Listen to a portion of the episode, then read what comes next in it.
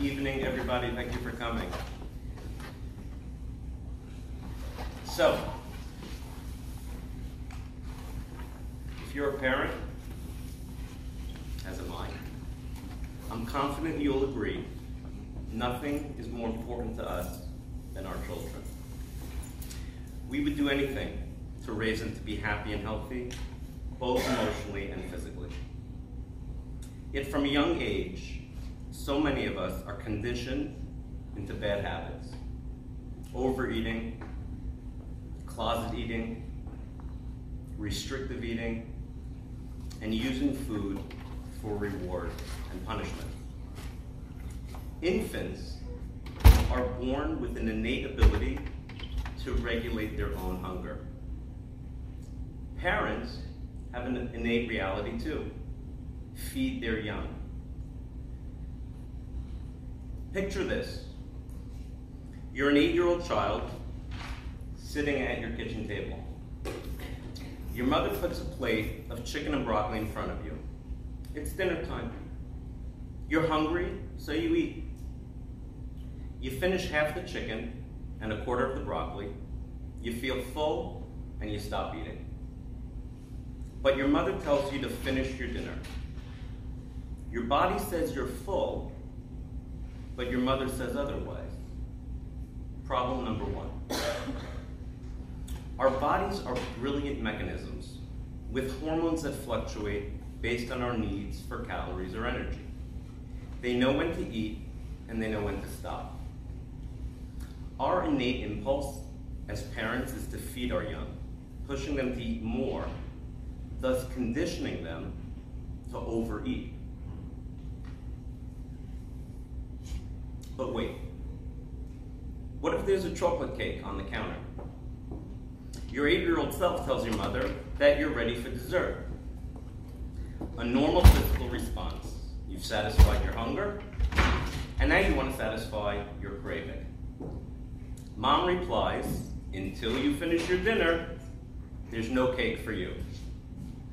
Problem number two. That delicious chocolate cake is suddenly the reward for eating beyond your body's natural limit. The food reward system is so effective for parents that it is implemented regularly. Sit in the barber's chair, lollipop. Yearly shots at the doctor, Tootsie Roll. Win a game in Little League, ice cream. Sugary food is something to be earned. The opposite is true too. By not following rules, our dessert is withheld, conditioning children that food can be used as punishment as well. But don't run to blame your mother just yet. She was likely conditioned the same way. This multi-generational cultural reality that has been going on for a long while. So why are children gaining more weight than ever before? With the passing of each generation, portions become bigger, food's more processed, and of course, due to lifestyle changes, the frequency of eating is greater. Couple this with the increased use of technology and a lack of physical activity, and we've created a cycle that perpetuates unhealthy habits. This reality has become so serious that according to the Center for Disease Control and Prevention, the obesity rate in U.S. children is 53%. That means that more than half of our kids are in or above the 95th percentile of weight. And unfortunately, the consequences are very substantial.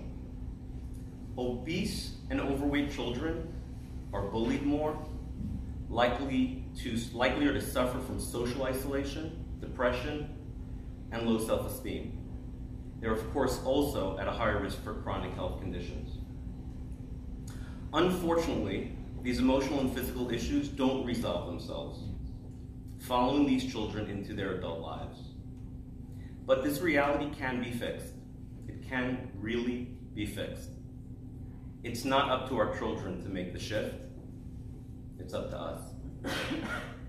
Small changes, and I'm serious, small changes, which we'll talk about tonight, can really benefit our families and repair our relationships with food.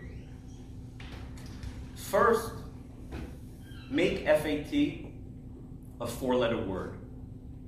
Speak in terms that your children will feel good about. Words matter. Focus on health. Focus on habits. Focus on happiness. Teach your children about what each choice really is without labeling food as good and bad. I don't like to call pizza bad or even unhealthy, because the truth is, pizza's not bad. Pizza's not unhealthy. In fact, I don't believe really that any foods inherently are bad or unhealthy. We make them unhealthy by eating too much, too often. Calories are not bad for us. In fact, without calories, we'd all be dead. We need calories to function. We need calories to live. Too many calories, too often, for too long, can take something good and make it bad. Fat, sugar, starch aren't bad for us. It's too much fat. It's too much sugar. It's too much fat and starch and sugar, too often for too long, that make it a problem. When consumed in moderation and balanced out with all the other foods our bodies need to function, calories, fat, sugar, and even starchy carbs are absolutely fine in moderation. When I talk to my children about pizza, I explain that the cheese has protein, the sauce is made from healthy tomatoes, and the crust is a starch that gives us a big boost of energy. But I go further, and I explain that pizza is also high in calories, and eating too many calories can put our bodies in an unhealthy position. I also explain that pizza is delicious, and therefore it's very easy to overeat it. Let's be honest, most of us don't overeat on broccoli. Explain how eating certain foods can benefit our brains. Explain to our kids that their bodies can be benefited from eating certain foods physically, and their minds and hearts emotionally. Simplify as much or as little as needed based on age, but don't dumb it down completely. My starting point has always been, eating mostly healthy foods will make you feel healthy, while eating lots of junky food will make you feel junky. Children are smart.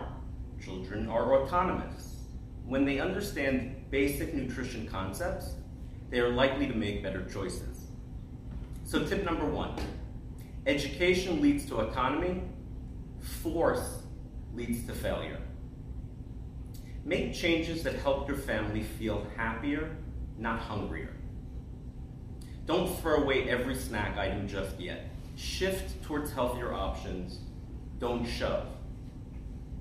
Stay ahead of hunger and prepare fresh and healthy options ahead of time to avoid midday meltdowns and snack attacks. I don't know about you guys. When I get hungry, I don't make good choices.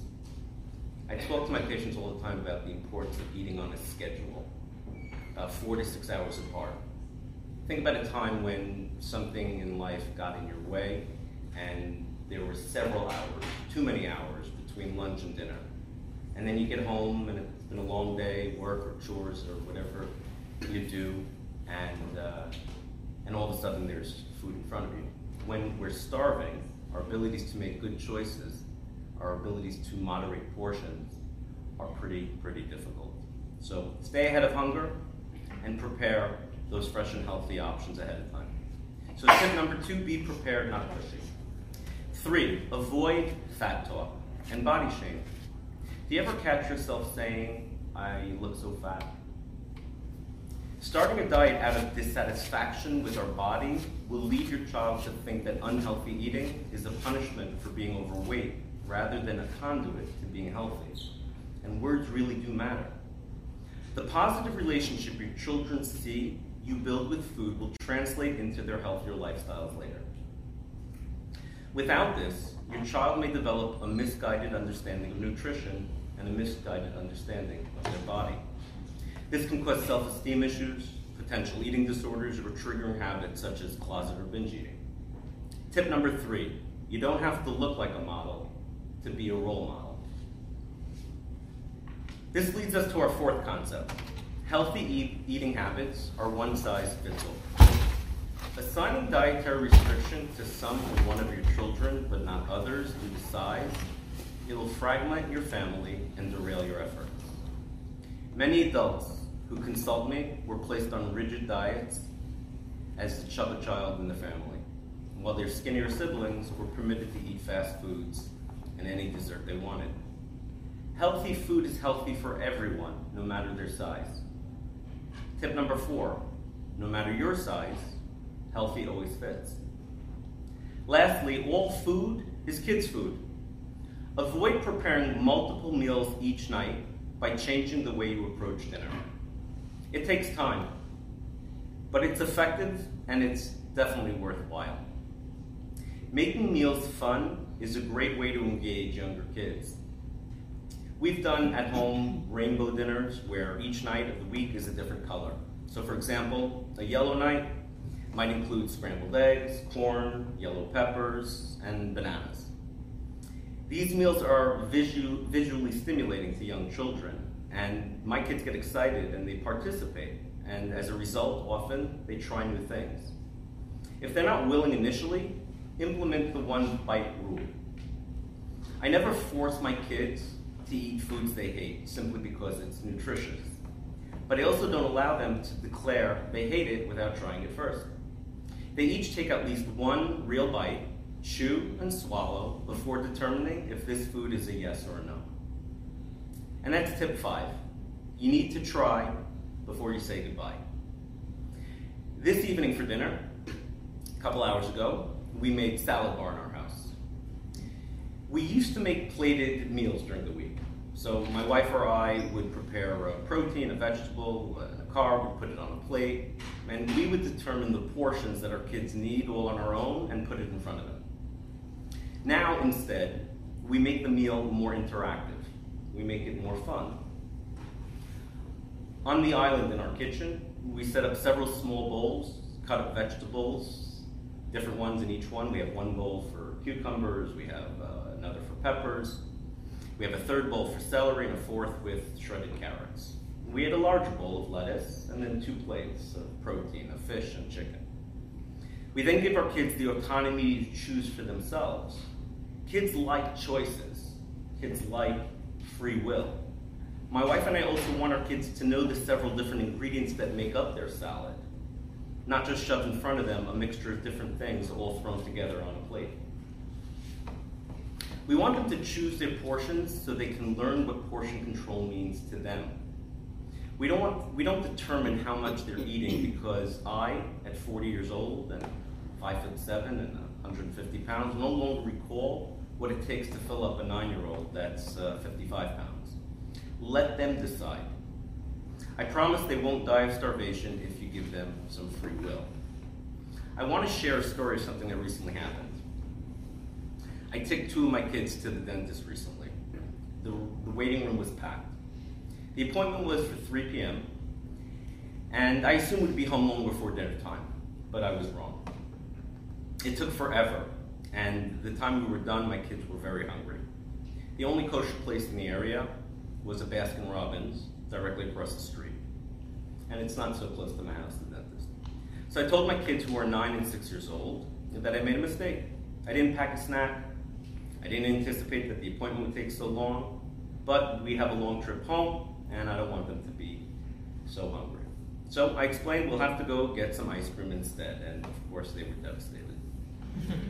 I went up to the counter, I ordered a small cup of vanilla ice cream, and I asked for an empty cup as well. I wanted to split it up into 2 portions, just a little bit of calories, help them get home. One for my son, the other for my daughter. The cashier told me, I can upgrade to a medium for just 20 cents more. I said, no, thank you. She was shocked.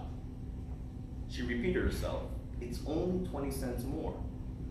I said, I'm not really looking to save 20 cents. It's more like I'm looking to save 2,000 calories, and treating diabetes is way more expensive than 20 cents. So when I got in the car, I had a conversation with my kids and I explained to them what happened. You know, this is stuff that happens as adults all the time, and And I think sometimes, and I know I'm guilty of this myself too, we forget to kind of communicate to our kids the stories that go on, and we leave it up to them to perceive whatever they perceive, however they perceive it. I like to have conversations with the kids, and I like to talk to them about how we walk into a store like Baskin Robbins, and Baskin Robbins has a job to do to get 20 cents more and to get us to upgrade. This small cup of vanilla, it was like 16 ounces. Anybody see the movie The Founder on Netflix? It's a story of Ray Kroc, who was the gentleman who went to meet the McDonald's brothers, the two individuals who started the first McDonald's burger joint somewhere in the Midwest. And it takes place in the 1950s, which is when McDonald's started. And I saw the movie recently, and it's a good movie and I recommend it. And it was an interesting scene where Ray Kroc, who was doing something else at the time, goes to McDonald's, and he pulls up and he orders a burger, fries, and a Coke. And it's 1950s middle America, and the burger was like this big, and the fries were in the palm of my hands, and the soda was like this tall. You couldn't get those sizes anywhere today. I mean, you buy the small and it's like that. It's really unbelievable. Yeah. So I talk to my kids about these things, and I explain to them while watching this movie with them that that's normal. What we have today, it's not normal. They don't completely grasp it all, and they definitely don't apply it all right away. But over time, guys, it resonates, it sets in, as does all the principles we try to bestow upon our children. You know,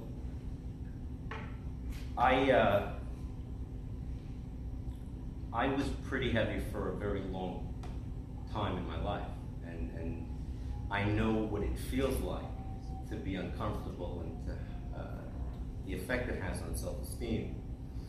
And I know the effect it has on my energy and my ability to just tie my shoes or climb a flight of stairs. And I really wanted to like hone in, the way I think is kind of very linear, and I wanted to hone in on what are really some of the problems that contribute to my plight. This goes back a while ago. I'm now in the field that I'm in for almost a decade. I turned 40 last January, I'm turning 41 next month. And the first 10 years of my adult life, from age 20 to 30, were vastly different than the last 10 years. Between 20 and 30, I felt like I was between 50 and 60. Now at 40, I feel like I'm 25. So I was honing in on some of the issues. And I think we're all pretty familiar with what the Shabbat dinner looks like, right? So it's Friday night, and we're sitting around the nice rectangular dining room table, and there's platters of food in front of us. And it's one of the nights of the week, if we're lucky, to sit around the family and to talk about life and what happened over the week and just trying to connect with our loved ones. But there's platters of food in front of us, and this is the best food. This is the homemade, fresh cooked abundance of every food that we love. And we're sitting there for like an hour or two, and what happens? You take your first serving, and then as the hour passes, and then the second hour comes, you're taking your third, your fourth, your fifth serving. And there's just so much absent-minded picking and grazing, we don't even connect what we're doing because we're just busy talking about politics or this or whatever we're talking about. So I honed in on that, and I'm like, okay, that's a big problem. There's food in front of us, we're sitting there for 2 hours, and we're just absentmindedly picking. So I wanted to create barriers, little barriers between my natural impulsivity to just grab food. So we have the dining room with the table, and then we have the kitchen with the island.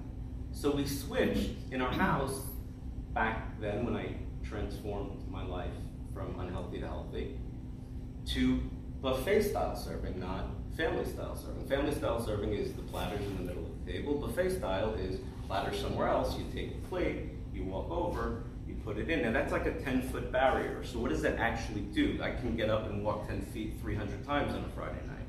But by creating that barrier, I'm putting a little bit of a distance that helps me incorporate a little bit more mindfulness in my decision making. And that's just a barrier of distance. Think about time too. If you're sitting there for an hour or two and you're just talking and you're just taking one serving after another, how can we implement a barrier of time?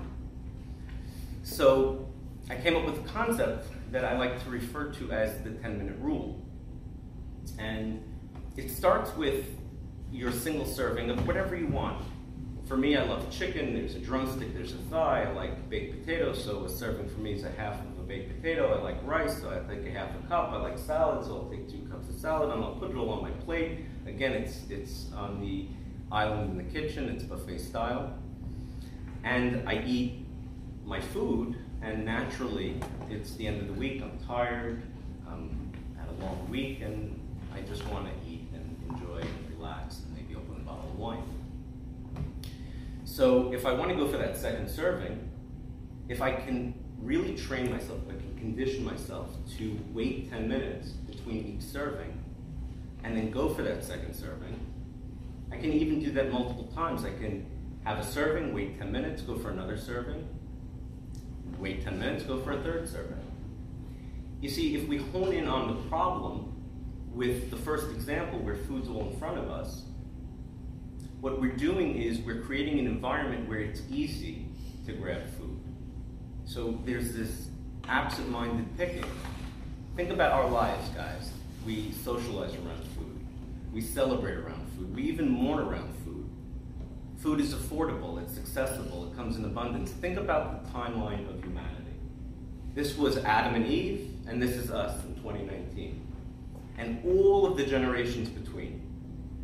Do you know that statistically speaking, I mean, not statistically speaking, but this is what the data says, is that as far as our weight goes, if we look at the timeline from Adam to like maybe 50 years ago, it was like healthy, healthy, healthy, healthy for the vast majority of the population, then boom, spike. It's like just the last generation or two. It's like the last 50 years. Go back 100 years or 150 years, which is just a sliver of time in the span of our existence. What changed? So 150 years ago, and for every year or generation prior, what did we do for food? We were hunters, we were gatherers. It took a long time and a lot of effort to go and get food. Today, you walk into a supermarket, I think I read recently that in 1950s America, the average supermarket had 20,000 individual SKUs, and SKU is like an individual unit of product that they sell. Today, it's like 85,000. I have a friend, a close friend of mine, he made Aliyah like 15 years ago, and he came back, he doesn't come back often to New York, he came back recently and we went out and we stopped off at a 7-Eleven to get a cup of coffee, and he was blown away. He said there's like 14 different flavors of coffee, and it comes in like 6 different sizes, and they have 7 different sweeteners and 4 different types of milk. He says in Israel, you go and you order a coffee, and they give you a cup of coffee, and that's it. You can maybe get a little sweetener or milk.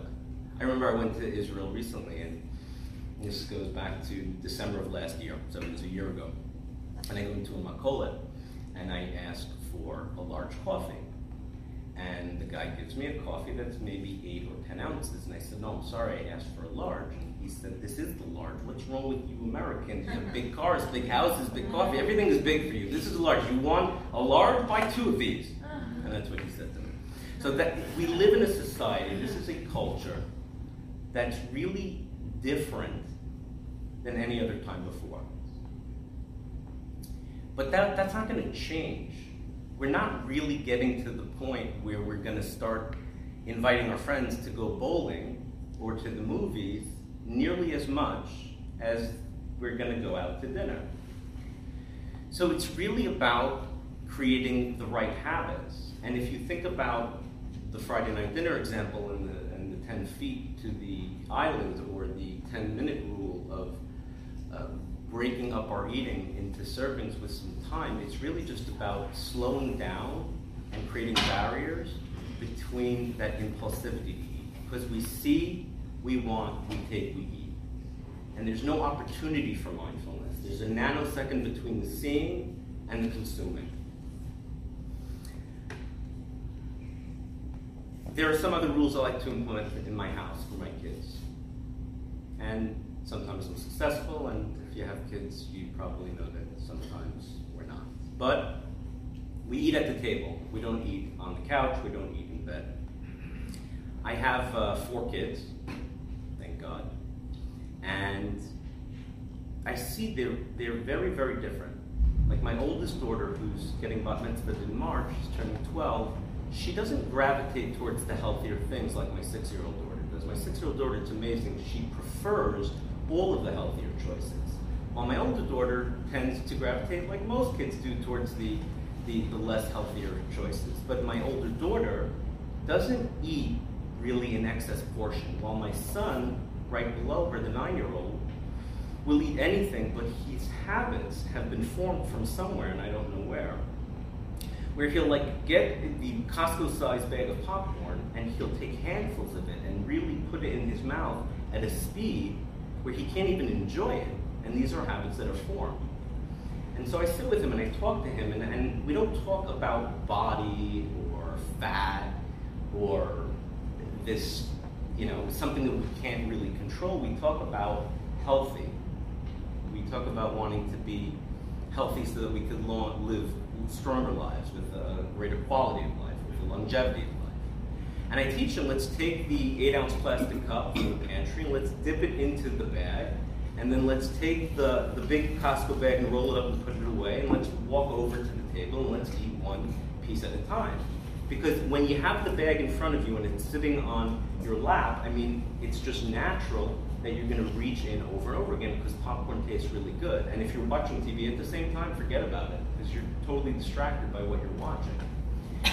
Now, we're all adults, and we've been conditioned because of our environment, and we form these habits, but the truth is we could form better habits. You know, there's a concept known as in science as 21 days of adaptation. It takes about 21 days or so to form really good habits and to break really bad habits. You can do the opposite too. In 21 days or so of consistent behavior, you can form bad habits and you can break good habits. But we're talking about 21 days. And let's say it took 42 or 84. We're not talking about years and years of working hard to change some of our habits. And these small things, they really make a big difference. Try for 1 month, 4 Friday night dinners, to switch to buffet style instead of family style. Try for 1 month,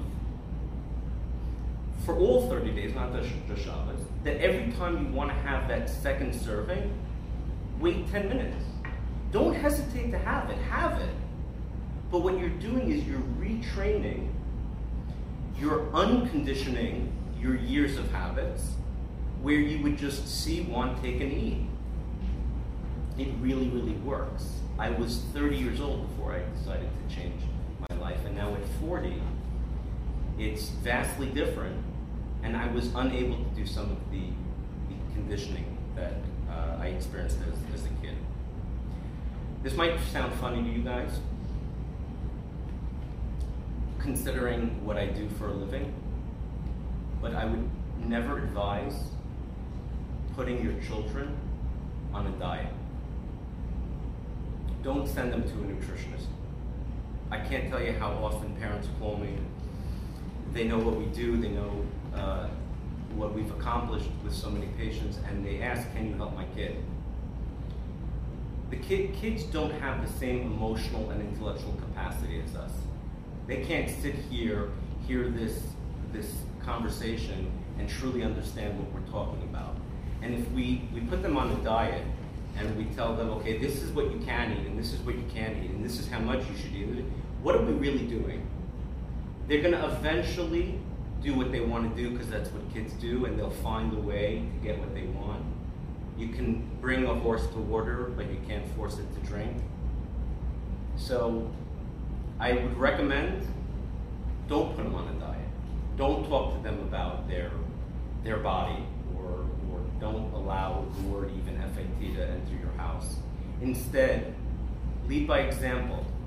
Talk about how you like to make healthy choices, and talk about the habits that you're forming. Talk about your own struggles with, oh my God, I want to have that again, but you know what? I'm going to wait. I'm going to wait just 5 more minutes, drink a little bit of water, and then I'm going to have a single serving. Explain it. Kids are much smarter than we give them credit for. I want to stop with the monologue, and I really want to try and get you guys to kind of join me a little bit. I want to be able to spend some time and answer your questions, or hear some comments or concerns, and get a little bit of understanding of what's going on for you guys in your homes. So don't be shy, just speak up. I'd love to hear from anyone anything. So I have kind of the opposite issue with one of my children, where she hates to eat any kind of real food at all. She just doesn't like to eat, and she's very thin, but she'll only eat, like she won't eat dinner at all. She won't even come to the table, but then she'll be starving and she'll have like chips or something just to fill herself a little bit. So how would you handle something like that? I would find another kid. China, Da. So that's definitely very difficult, right? I also have a kid similar. It comes from a different condition that he has, where one of the side effects of this condition is it's a certain compulsivity, specifically with food. And I see it, and it really gets me very anxious, because again, as a parent, what we want to do is we really want to feed the kid. We want to make sure they're fed. But here's the thing, you know, naturally our bodies are pretty brilliant mechanisms.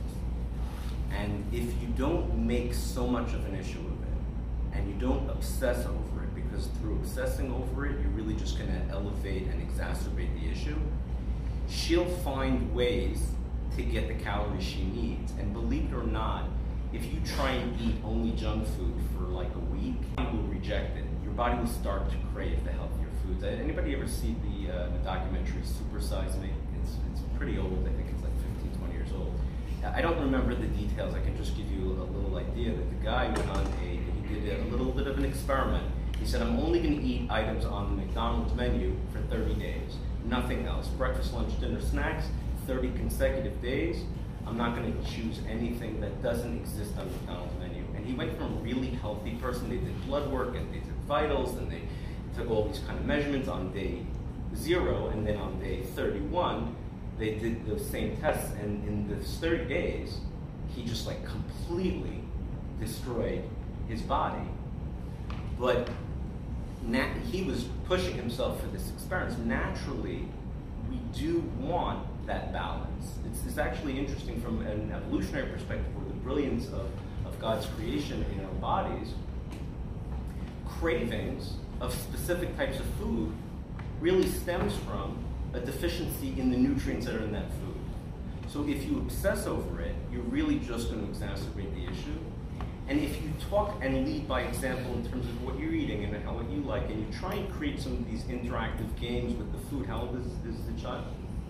She's 8 years old. That's a great age, because she's not too young to not understand. My son, who has a similar issue, is 9.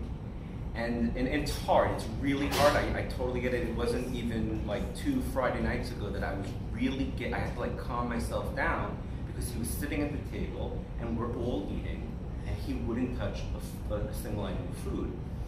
And I had to, you know, you gotta step away and take a deep breath and really don't push the issue. She'll naturally find the right balance, and as she gets older. What do you see to a child like that? Like when she's like, I'm just gonna eat chips, and she starts opening chips, and you're like, you made like grilled chicken and this and that, and like something that she likes. Like, no, I'm just gonna eat chips. And what do you say? So what you want is to teach her that she's gonna be much healthier with the chicken and not the chips. but you're really just going to create more tension in the situation. And it's so hard to do, but you don't say anything. And naturally, you know, she's not going to be able to live on chips. She might that night choose chips as her calories to function, but over time, her body will force her to regulate and balance out her diet. And it's a very, very difficult thing as parents to do, because as I was saying earlier, our bodies naturally have this innate mechanism. There's two hormones in the body, there's ghrelin and leptin, and those hormones fluctuate, controlling our appetite.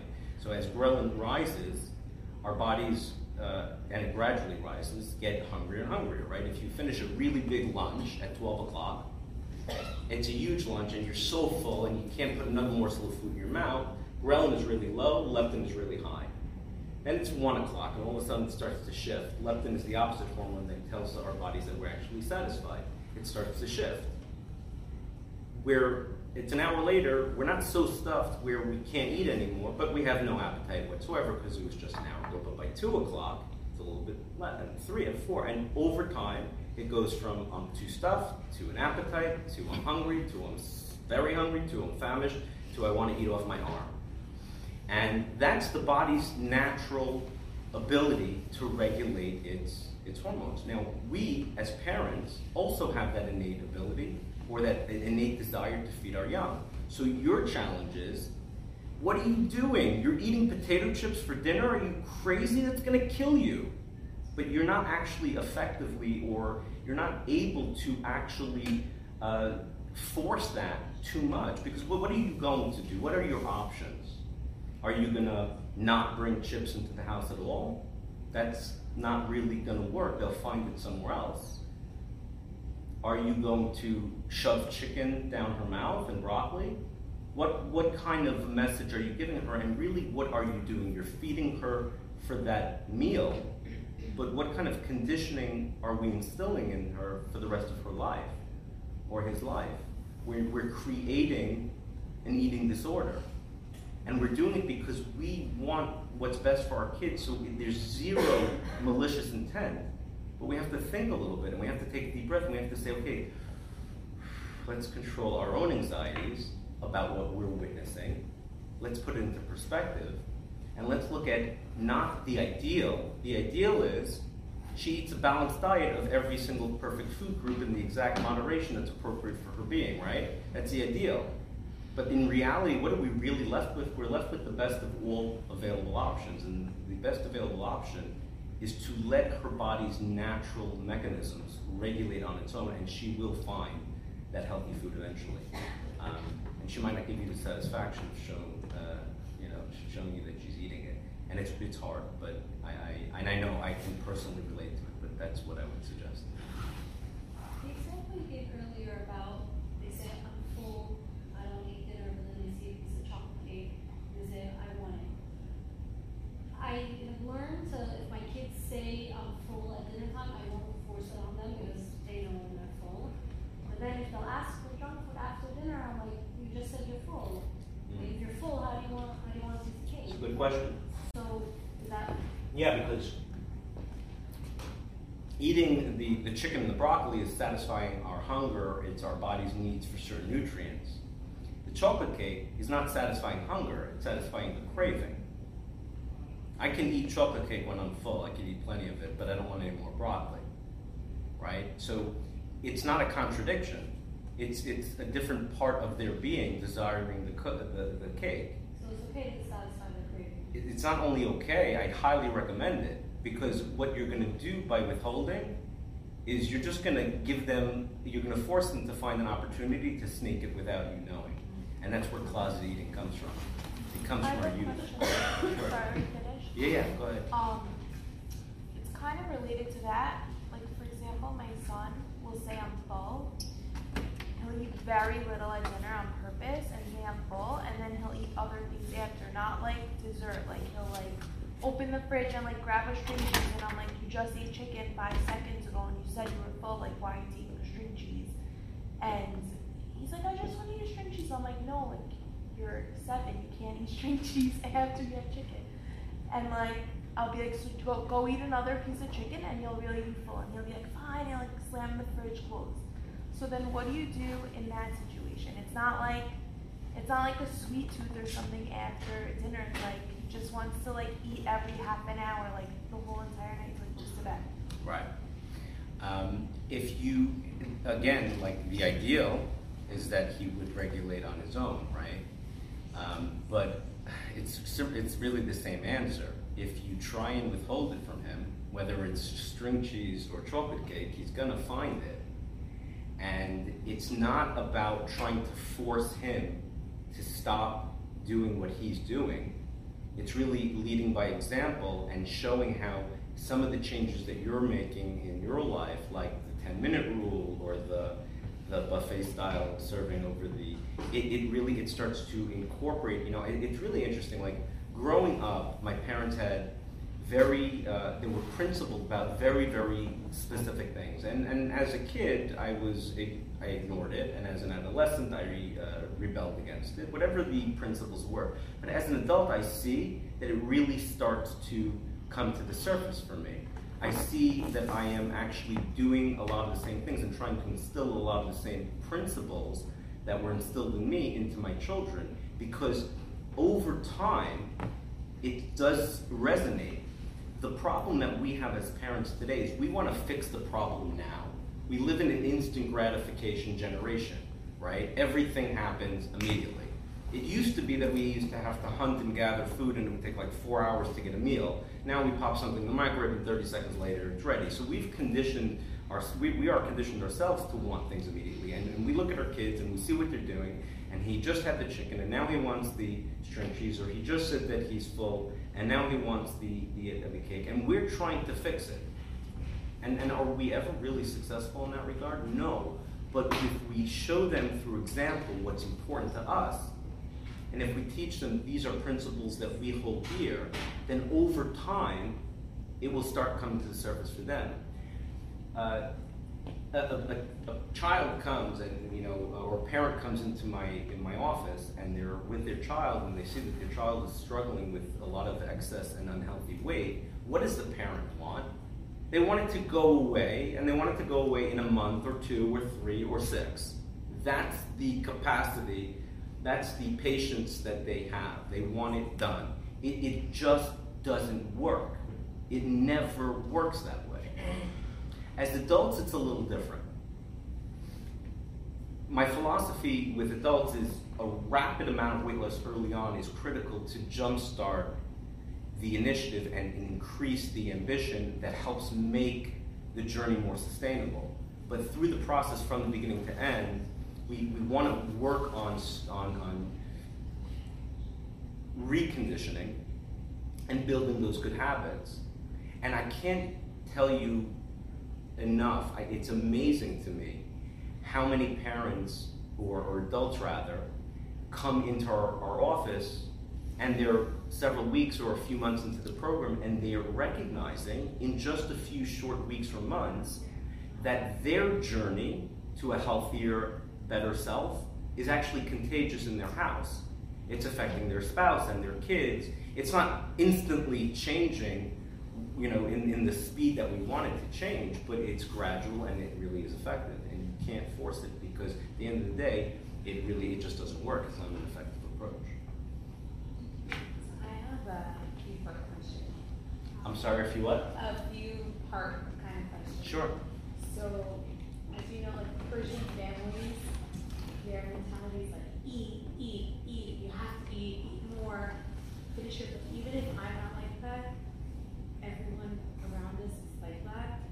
So whenever my kids were younger, they kept saying eat, eat, eat, eat, eat.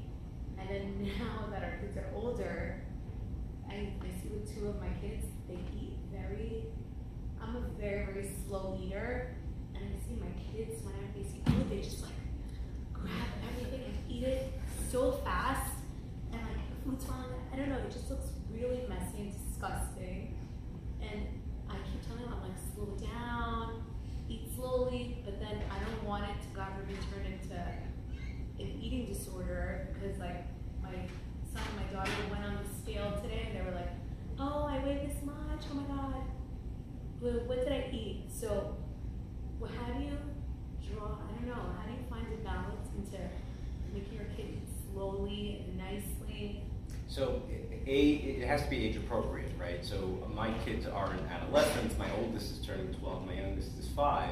And I have two in between, that's 9 and 6. So kids are at like really a perfect age, all of them, from the 5 through the 12-year-old, where at that point their ability to get a little bit conditioned is much greater. And I was giving the example earlier, I don't know if you were here, about the salad bar and getting it more interactive. And then there are other things that we do, like we'll try and implement the game where, okay, we're taking 3 bites, and then we're putting our fork down, and we're taking a glass of water. And like we're showing the kids, like, okay, there's a pattern, right?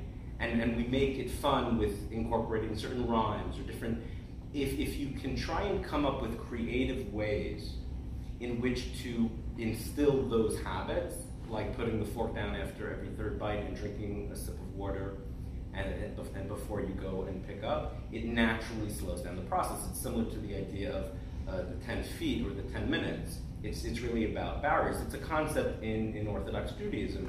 In Pirkei Avot, it talks about siyug l'Torah. So siyug l'Torah, it literally means a fence around the Torah.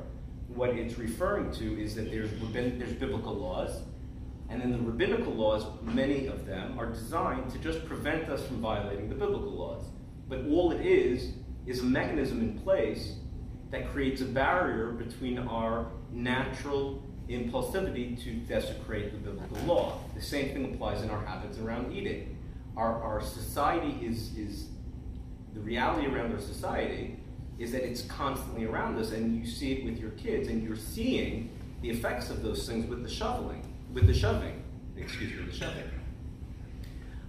But you would create an eating disorder if you obsess over it and you talk about it. But if you kind of talk, it's kind of like the inverse of what I was saying earlier. I'm sure we are all guilty of this. We look in the mirror and we say, oh my God, I look so fat, or I wish this, or I wish that, or we talk about other people, and our kids hear these things. So what's the opposite of that? Talking in the more positive and saying, I am really having a hard time slowing down my eating, and I know because my nutritionist told me, or I read in an article somewhere, I saw on on the newscast that it's super important to eat slowly. So I'm going to try and put my fork down and eat. And it's not going to instantly change. I mean, you want that instant gratification where you said something for 5 minutes, and all of a sudden your kids adjust. But that's what I was referring to earlier when I said, like, I'm noticing now as an adult where I'm raising a family that so many of the things that my parents instilled in me are coming to the surface.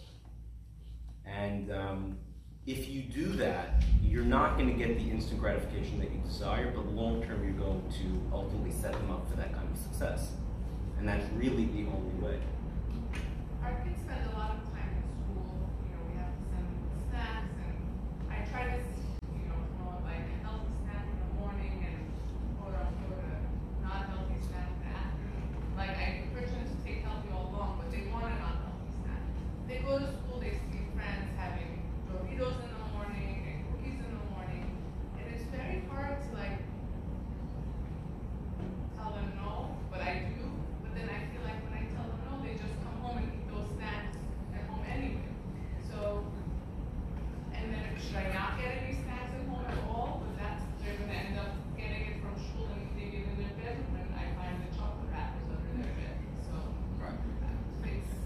That's exactly the point. It's the one thing I would correct that you said is you said that it's very hard to accomplish what you're trying to accomplish. I would rephrase that as it's impossible, because it is. Because you don't have the same control over your kids that you wish you did. They are exposed to external factors. I remember as a child, my mother was also like, it was embarrassing. She would have like a little Ziploc bag with like cut up red peppers. Now I'm one of 6, and like little baby carrots. And like I would never see a chip or a popcorn kernel or a cookie in my house, like never. She's a doctor, by the way, so. It's different.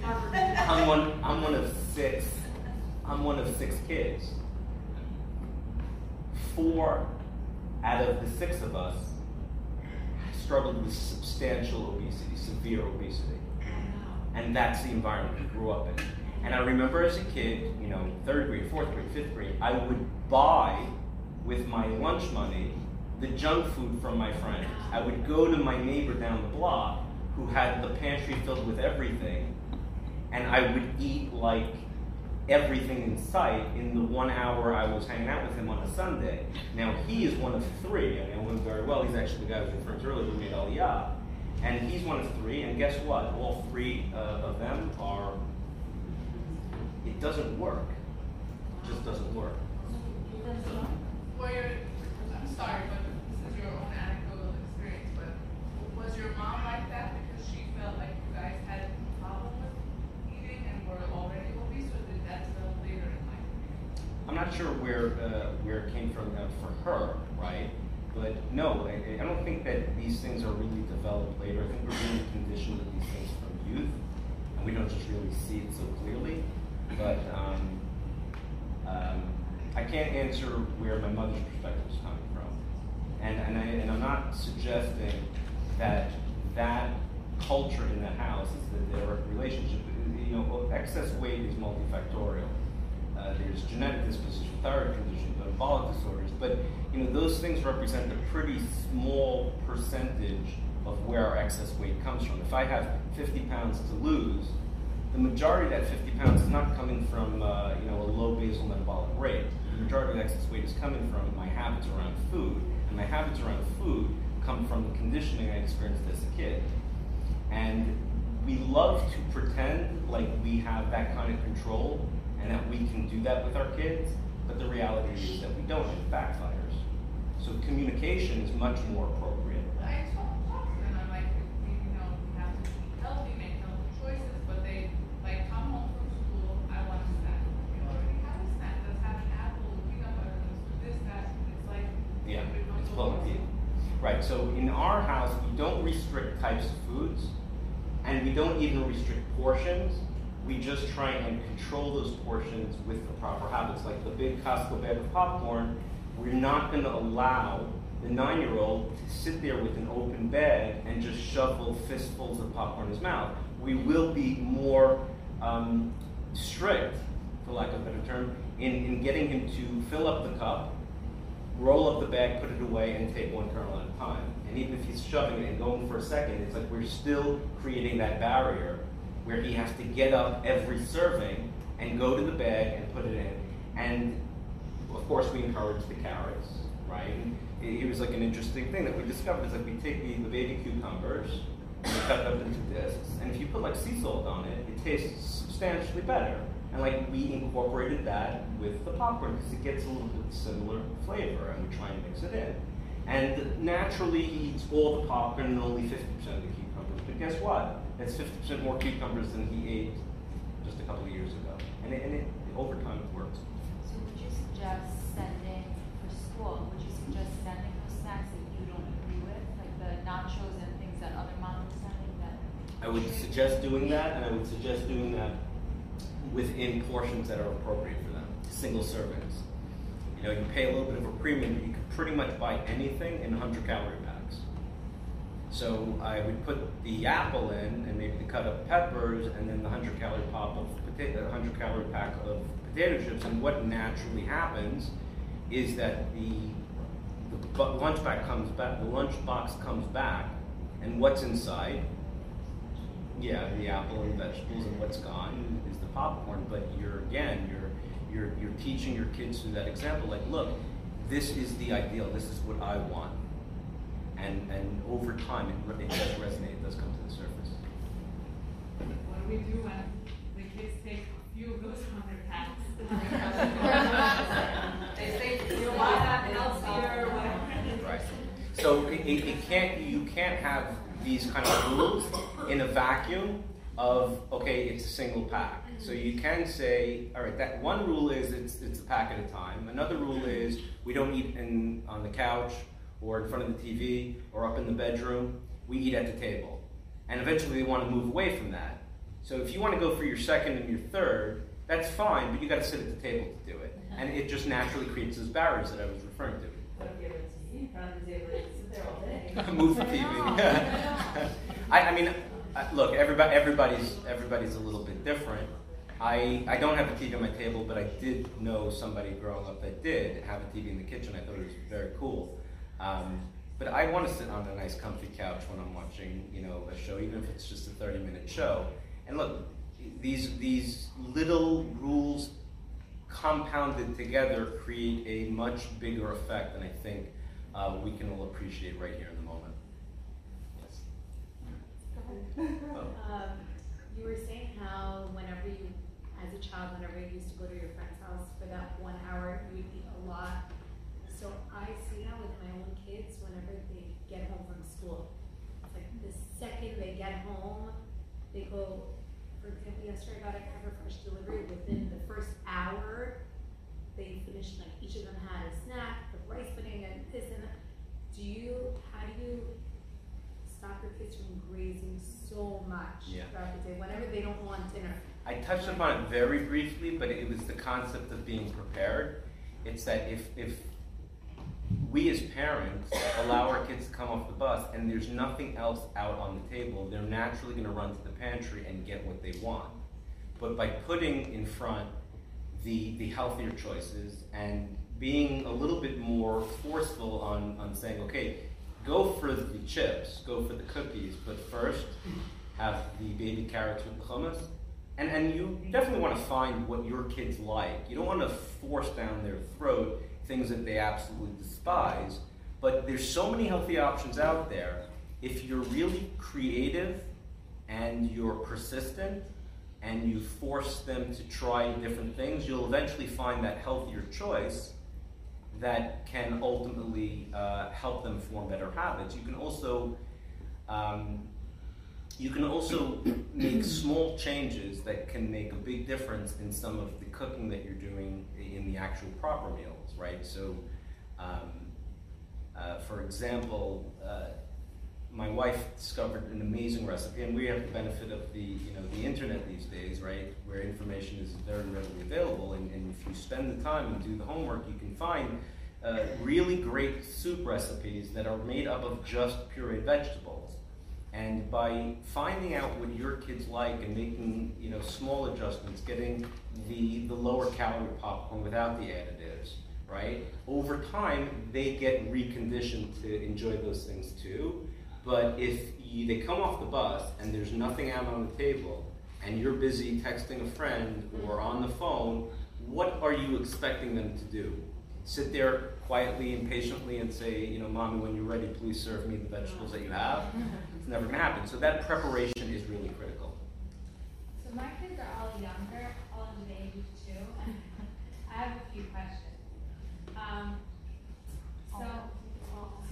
don't know if they're even too young for this conversation, but how do I know when, babies are full or when it's just enough? Because I feel like at that age, you just want to ensure that they're well fed, and I find that they turn their heads as their mom, so I try to get a few more spoons in. Is there such a thing as overeating at a young age? And then my second question is, my older son's almost 2. He's a pretty good eater, but when it comes to protein, he'll just sit out, pick it up, throw it on the floor, say, "Mommy, no." He loves fruits, he loves vegetables, he eats all carbs, fats, but protein, chicken, meat, I really struggle with it. And then my last question is, I once heard that all meals don't need to be completely well balanced. Like you could have a meal just heavy in fruits and then another meal heavy in carbs. Is it that important that each meal is well balanced and has all different components? No, it's definitely not. It's important that your body has the balanced nutrients that it needs, and you can get that over a much longer span of time than a singular meal. And moderation also, it comes in different forms, right? So you can, could a meal be just a plate of fruits?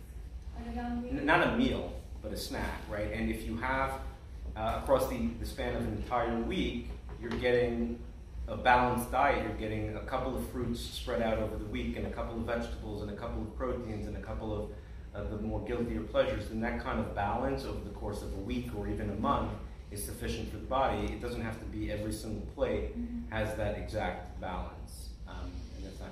Now you asked a couple of other questions. the first question about your children being young and do they have a natural ability, they absolutely do. Infants, nursing will pull their head away, you know, at a day old.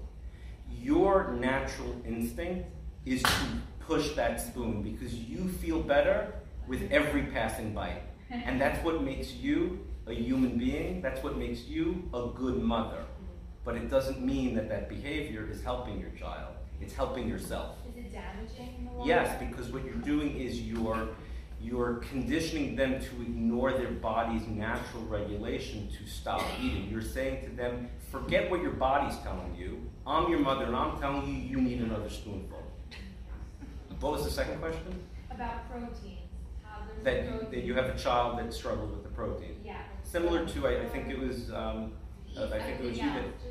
you that you're not gonna effectively force it down his throat. I try. You try, right? You try, and it, unfortunately, it's like I said, that would be the ideal, that you can somehow manipulate the universe in a way where all of a sudden he wakes up tomorrow morning and falls in love with protein. But unfortunately, I think we're left with the best of all available options and kind of approaching a little bit more of a calm way and kind of compartmentalizing your own emotions and saying, yeah, I want him to have that because that makes me feel comfortable, that kind of regulates my anxiety about it, but really I'm not helping him. Nature, the brilliant mechanisms within his body will naturally help him. As his body doesn't get the nutrients he needs, that's where the cravings will kick in and he'll get it. I'm sorry, you raised your hand a few times. My biggest struggle is my youngest son was 12. My house is kind of very healthy. She's been studying about her house and changing my whole house. And we made it graduate, everything is that we incorporated. Sorry, you made it what? We incorporated many healthy change baby steps. But when you have to make that lunch box, but the child has to leave at 7 a.m., come home at 5:30, you're trying to put in a balance. They have the fruit, they have the vegetable, they have the snack, they have the lunch. You said don't put them on a diet. But how much do you know that is enough for them? Like even if I put in 3 servings of fruit, is that enough or is that already giving them too much sugar, too much fruit? One lunch you give them that it doesn't smell as well. Like that's my biggest struggle. Some days I'll give them the pasta, some days it has the pasta and the chicken smells at school, the egg smells at school. It smells in school? Once they open the container, it's cold. The food gets cold, and they don't want to eat it anymore. So they don't want the sandwich. So they have to find that balance, that idea, that creativity of putting in the carbs and the protein and the vegetable and any idea, any. So I want to correct something, a misperception. When I said don't put your kids on a diet, the word diet can be a verb. It could be a noun. The verb is you're going on a diet, you are actively using a diet to accomplish a goal, like lose weight. But there's also a diet as a noun, there's healthy eating, there's a balance of all eating. Right, so when I say don't put your kids on a diet, I mean don't put them in a program where they are, which is designed to try and help them lose weight. It just doesn't work. But what does work is trying to instill in them at home with patience and persistence and being the right role model that this is the balance that we want. And depending on the age, I think you said your youngest is 12, right? It's definitely more difficult because a lot of this conditioning is kind of hardwired in from earlier on. But obviously, the creativity is required to find the foods that they like that can last throughout the day, and they leave at 7:30 and they come at 5:30, and it's very difficult. But being a little bit more communicative, talking to your son, okay, what do you see your friends eating? What are you in the mood to eat? And trying to create that balance on your own. I think communication is so critical, and I think it's lacking. We try on our own to solve all the problems and to create and to have that control that we're going to put this in the lunchbox and therefore it's going to eat. But communicating with him and saying, what do you see your friends having? What are you in the mood for? And obviously, if you're not getting much effective feedback from him, talking to other parents and seeing what other people are doing, going online and Googling ideas are also very, very helpful.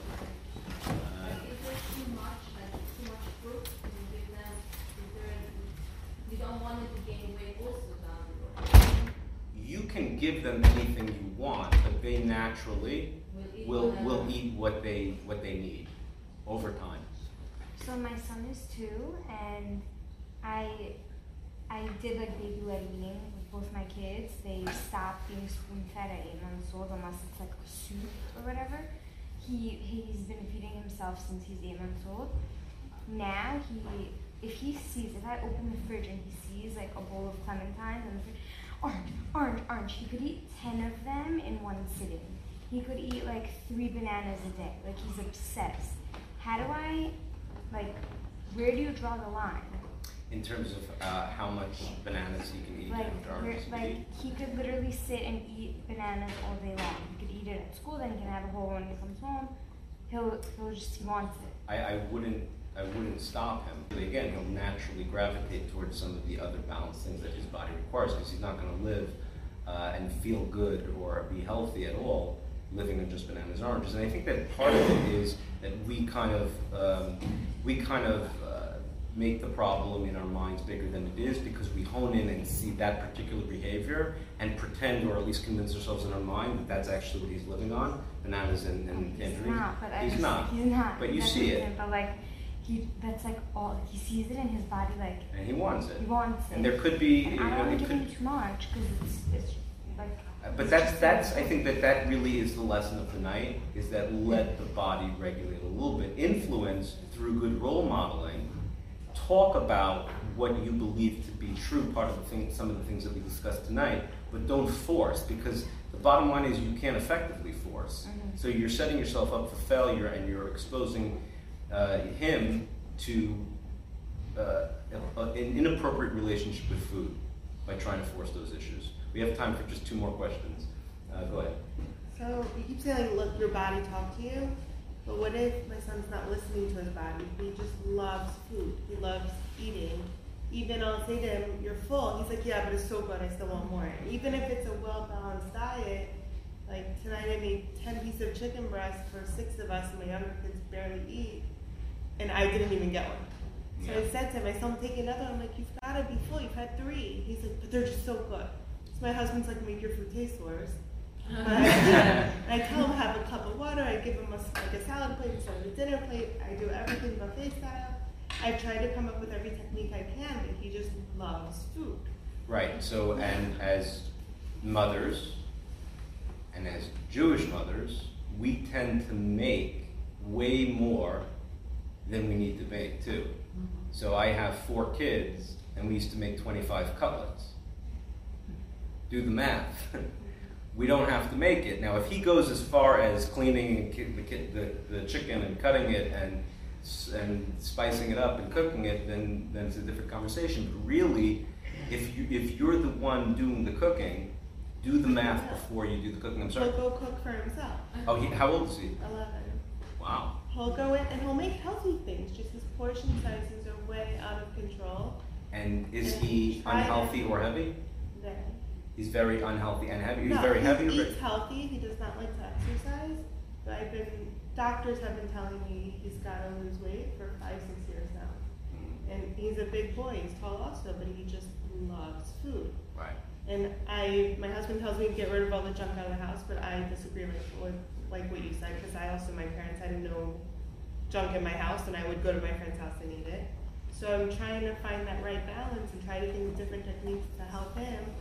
But if I stand on top of him, I'm like, no, you have one, that's it, you can't touch it, I have to give it to you, but I don't want to stand on top of him all day long. Today I walked out of the kitchen for 2 seconds and... Right, because again, I mean, it's really the same advice, like, again, which is you can't effectively stop him, because you can for a moment, but he'll find another way and try, and what you're naturally going to do is create a tougher, more inappropriate relationship with food. What you can do is lead by example, continuously communicate, even around him, not to him, your philosophies about balanced and healthy eating with appropriate portions, and talk at the Shabbos table when you're all in front about the conversation we had and about the idea of maybe putting 10 minutes between eat serving or switching to buffet style. So as you start to talk about these things, it really starts to seep into their mind, and it doesn't transform anything instantly, not by any stretch. And manage our own expectations here. We can't control to the degree we want to, but we can truly lead by example, and with patience and persistence, we will be successful ultimately. Maybe to the point where we won't even appreciate it because it'll kind of come up to the surface as adults, but it's really breaking down what we were conditioned to do, which is to don't eat this, eat only that. And did it work? Did it work when our parents did to us? No. So you know how the concept is the abused becomes the abuser? It's because that's what we learned. We have to stop the cycle that's been going on for generations by starting to truly understand a lot of these concepts and not trying to fix it overnight, but lead by example and not perpetuate some of the same things that brought us to an unhealthy relationship with food. Number one, I'm really anxious about Purim. My son is 3. He's only 3 and a half Purim time. Until now, we've been really healthy, and little by little, when he would go to school with his dad, he was exposed to, like, everyone trying to be nice to him, giving him candies, and, like, now he's just, like, he's shocked, like, what is this? What's apple juice? What's, like, and he's so excited because we don't have it at home. So 2 things. Number 1, he asked me, he says, like, Mommy, can you buy this? And I tell him, no, we can't have it at home. And he says, but why? And I said, because it's not healthy. So I think he's very smart, and he thinks himself, I don't get it, the whole world has it. And it's okay for me to have it at the birthday party, but I can't have it in my house. Like, I can see that he's really struggling, and I think it's not healthy. Because I'm trying not, well, what happened was, I don't want to tell him not to have it at all, because then he wants it more, and then he's going to, like, grab it, and then we get into a whole conversation. I said, okay, you can have one, which one do you want to choose? You can pick one, maybe, and then he'll pick one. But it's getting harder and harder. Yeah. So what do I tell him? And also, when it comes to something where I lose control in a setting, when I'm setting Purim, where like the neighbors, everybody's gonna bring. All his classmates are gonna get it. Family is gonna bring. Sure. Gonna be like, he's gonna see it, and he sits and he just eats, and he hoards, and he like. So I think it's important to compartmentalize. There's a big difference between type of food and portion food. So a challenge with Purim is that the entire community comes and leaves a gift basket of food, and we believe somehow that it's appropriate for us to keep all of those things and stock the pantry with, thank God Pesach is a month later and we have to get rid of it, right? But, and I think that was done on purpose, some brilliant, right? But in that 30 days, do we need to actually keep in abundance all of these things? Because if you think about the difference between type and portion, type is what we're eating, and then the next is how much we're consuming. So it's okay for him to have, in moderation, what you might consider to be an unhealthy choice. And unhealthy choice runs, there's a spectrum there, right? I think, what example did you say, applesauce? Sure, they'll have water, but they'll also have apple juice.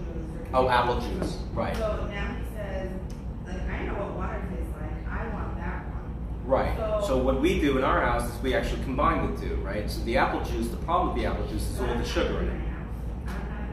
Right, so if you're giving it to him in shul or wherever he's getting it from, and you dilute it with some water, he's getting the sweetness that he wants, but you're mitigating the consequences by reducing the portion of sugar because you're diluting it with a little bit of water.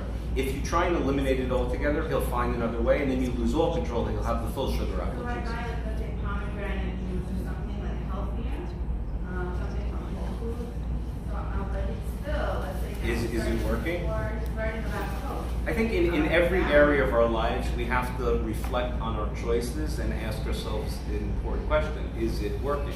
And if it's not, we have to change directions. And if the pomegranate juice is just not appealing to him, then you trying to shove it down his throat and restrict it from apple juice is unfortunately not something that really lies within your control. control, so you can try and get not the ideal, but the best available options, which is maybe you'll have the apple juice, but it'll be diluted with water a little bit. And that kind of creative thinking, again, can be very, very helpful. One more question, and then we're going to wrap it up. Please go ahead. So, that's end of the night on a sweet note. What about when there's a big table of dessert? What do you say to your kids? You don't want them to overeat. You don't want them to be restricted either. How do you approach the situation? So I was touching upon this a little bit earlier, that moderation comes in different forms, right? So when we talk about Purim, I have my own little concept of the 80-20 rule, right? My concept of the 80-20 rule is that 80% of most of our lives are pretty routine. We get up, we eat breakfast, we go to work, or we do what we do, or run our errands, and then we come home, and we eat dinner, and we go to sleep, and we repeat and repeat and repeat. And the 20% of our lives is the holidays and the vacations and the expensive social obligations, like Purim, or we go to some simcha and there's a Viennese table full with dessert, which is I think we're referring to. That 20% is not going to dictate your child's health and well-being long term. The 80%, which is much more within your control, where the routine day, you don't have that spread of, is good enough. Let him go and let him eat and enjoy, but through example, show how I want to have 4 of those cookies, but I'm going to have 1, and I'm going to have a little plate of fruit, and I want to have 6 of those chocolates, but I'm only going to have 2 little ones. And by talking about it, and by leading by example, and by kind of letting go of the leash a little bit and giving a little bit more free rein, you'll see that slowly but surely over time, these things start to resonate, and it really starts to have a much more positive influence on our lives. Thank you all so much for coming.